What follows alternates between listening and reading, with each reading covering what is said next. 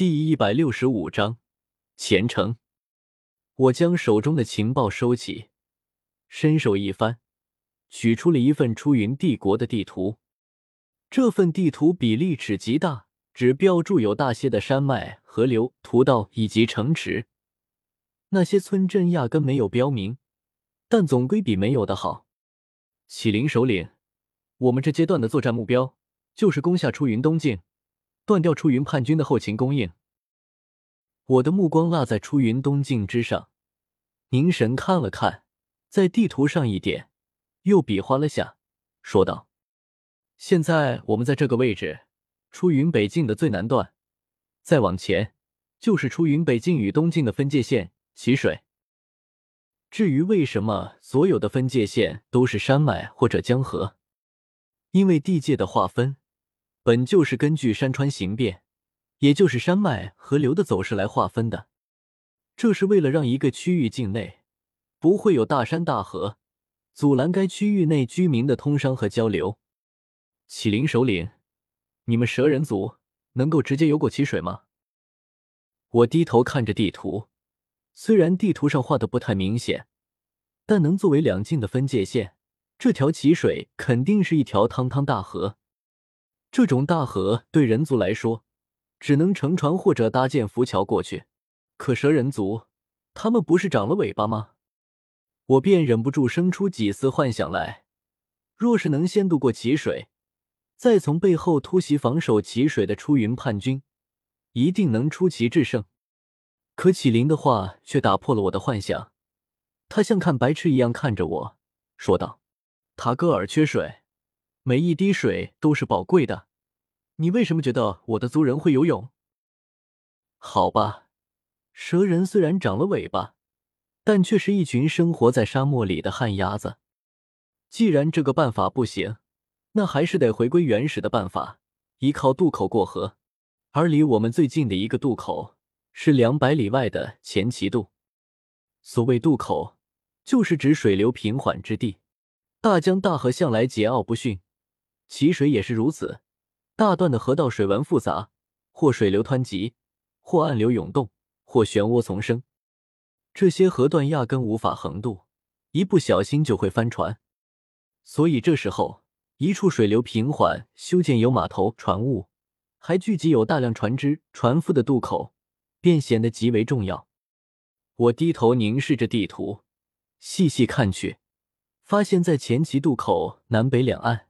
各筑有一城，北岸的名叫前城，属于出云北境；南岸的名叫齐城，属于出云东境。只可惜渡口极为重要，北岸的前城早被出云叛军偷袭，控制在了手中。前齐渡南北两城都归于出云叛军之手，倒是有些麻烦了。有何麻烦的？启灵看着前城，轻蔑一笑。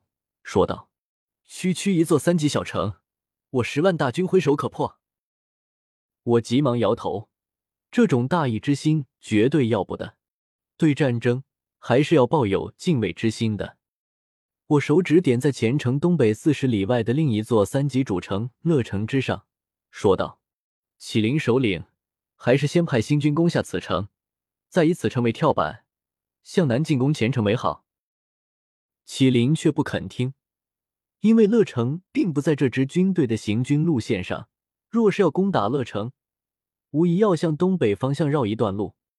他急于做出成绩给月妹看，压根不愿意多耗费时间。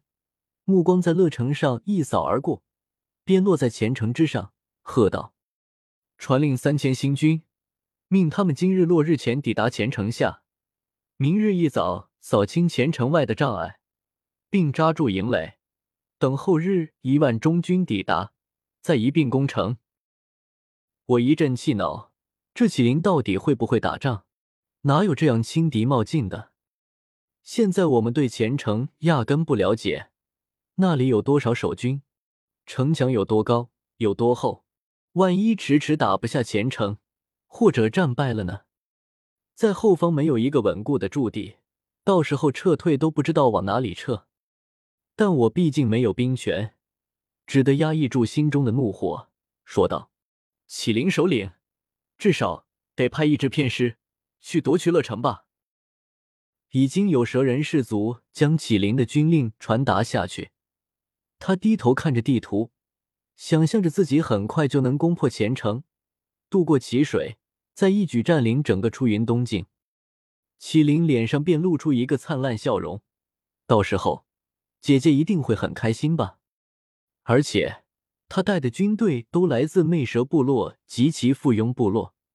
等打下了出云东境，这块土地自然也属于魅蛇部落。有了这块富饶的土地，族人不用再担忧食物不足，而丰富的物产也让能族人繁衍更多的后代。等族人的数量上去了，天赋好的族人自然也会变多。等他们成长起来，蛇人族就能拥有更多的强者。有了更多的强者，蛇人族就能夺取更多的土地和资源，培养出更多的强者。想着这美好的未来，启灵笑得很开心，心情也好了不少。总算愿意听我的劝解，挥手说道：“你这人族真是麻烦。既然你非要如此，明日你便领一支偏师去夺下乐城吧。看他这模样，好像攻打乐城是我能得利一样。”我还不是为了给大军一个保障，得了启灵承诺，我也懒得再在这里多待，直接离开，然后没好气的说道：“彩铃，你族中的那个小蛇女，真是蠢笨不堪。”彩铃的声音从脑海中响起，她轻轻一笑，说道：“尊上，我倒是觉得启灵天真无邪的很呢。”我呵呵冷笑一声，说道：“天真无邪。”这是战争，让他来统帅十万蛇人，月妹就不怕他全军覆没？彩铃顿时说道：“有尊上在此，启灵怎么可能会战败？定是百战百胜，势如破竹。月妹也是如此想的吧？”听得彩铃吹捧，我心情好了不少，哈哈一笑，也懒得再去想刚才的烦心事。回了马车，我心中又有些激动起来。按照启灵所说，明日将由我带领一支偏师去攻打乐城。细细算来，这还是我第一次正式统军作战吧。石墨城外斩杀彩铃的战役是守卫长老指挥的，而湖关外的战斗，感受着心中的情绪，我突然有些明白启灵的情绪了。他也是第一次领军出战，肯定很兴奋吧？只是我没想到。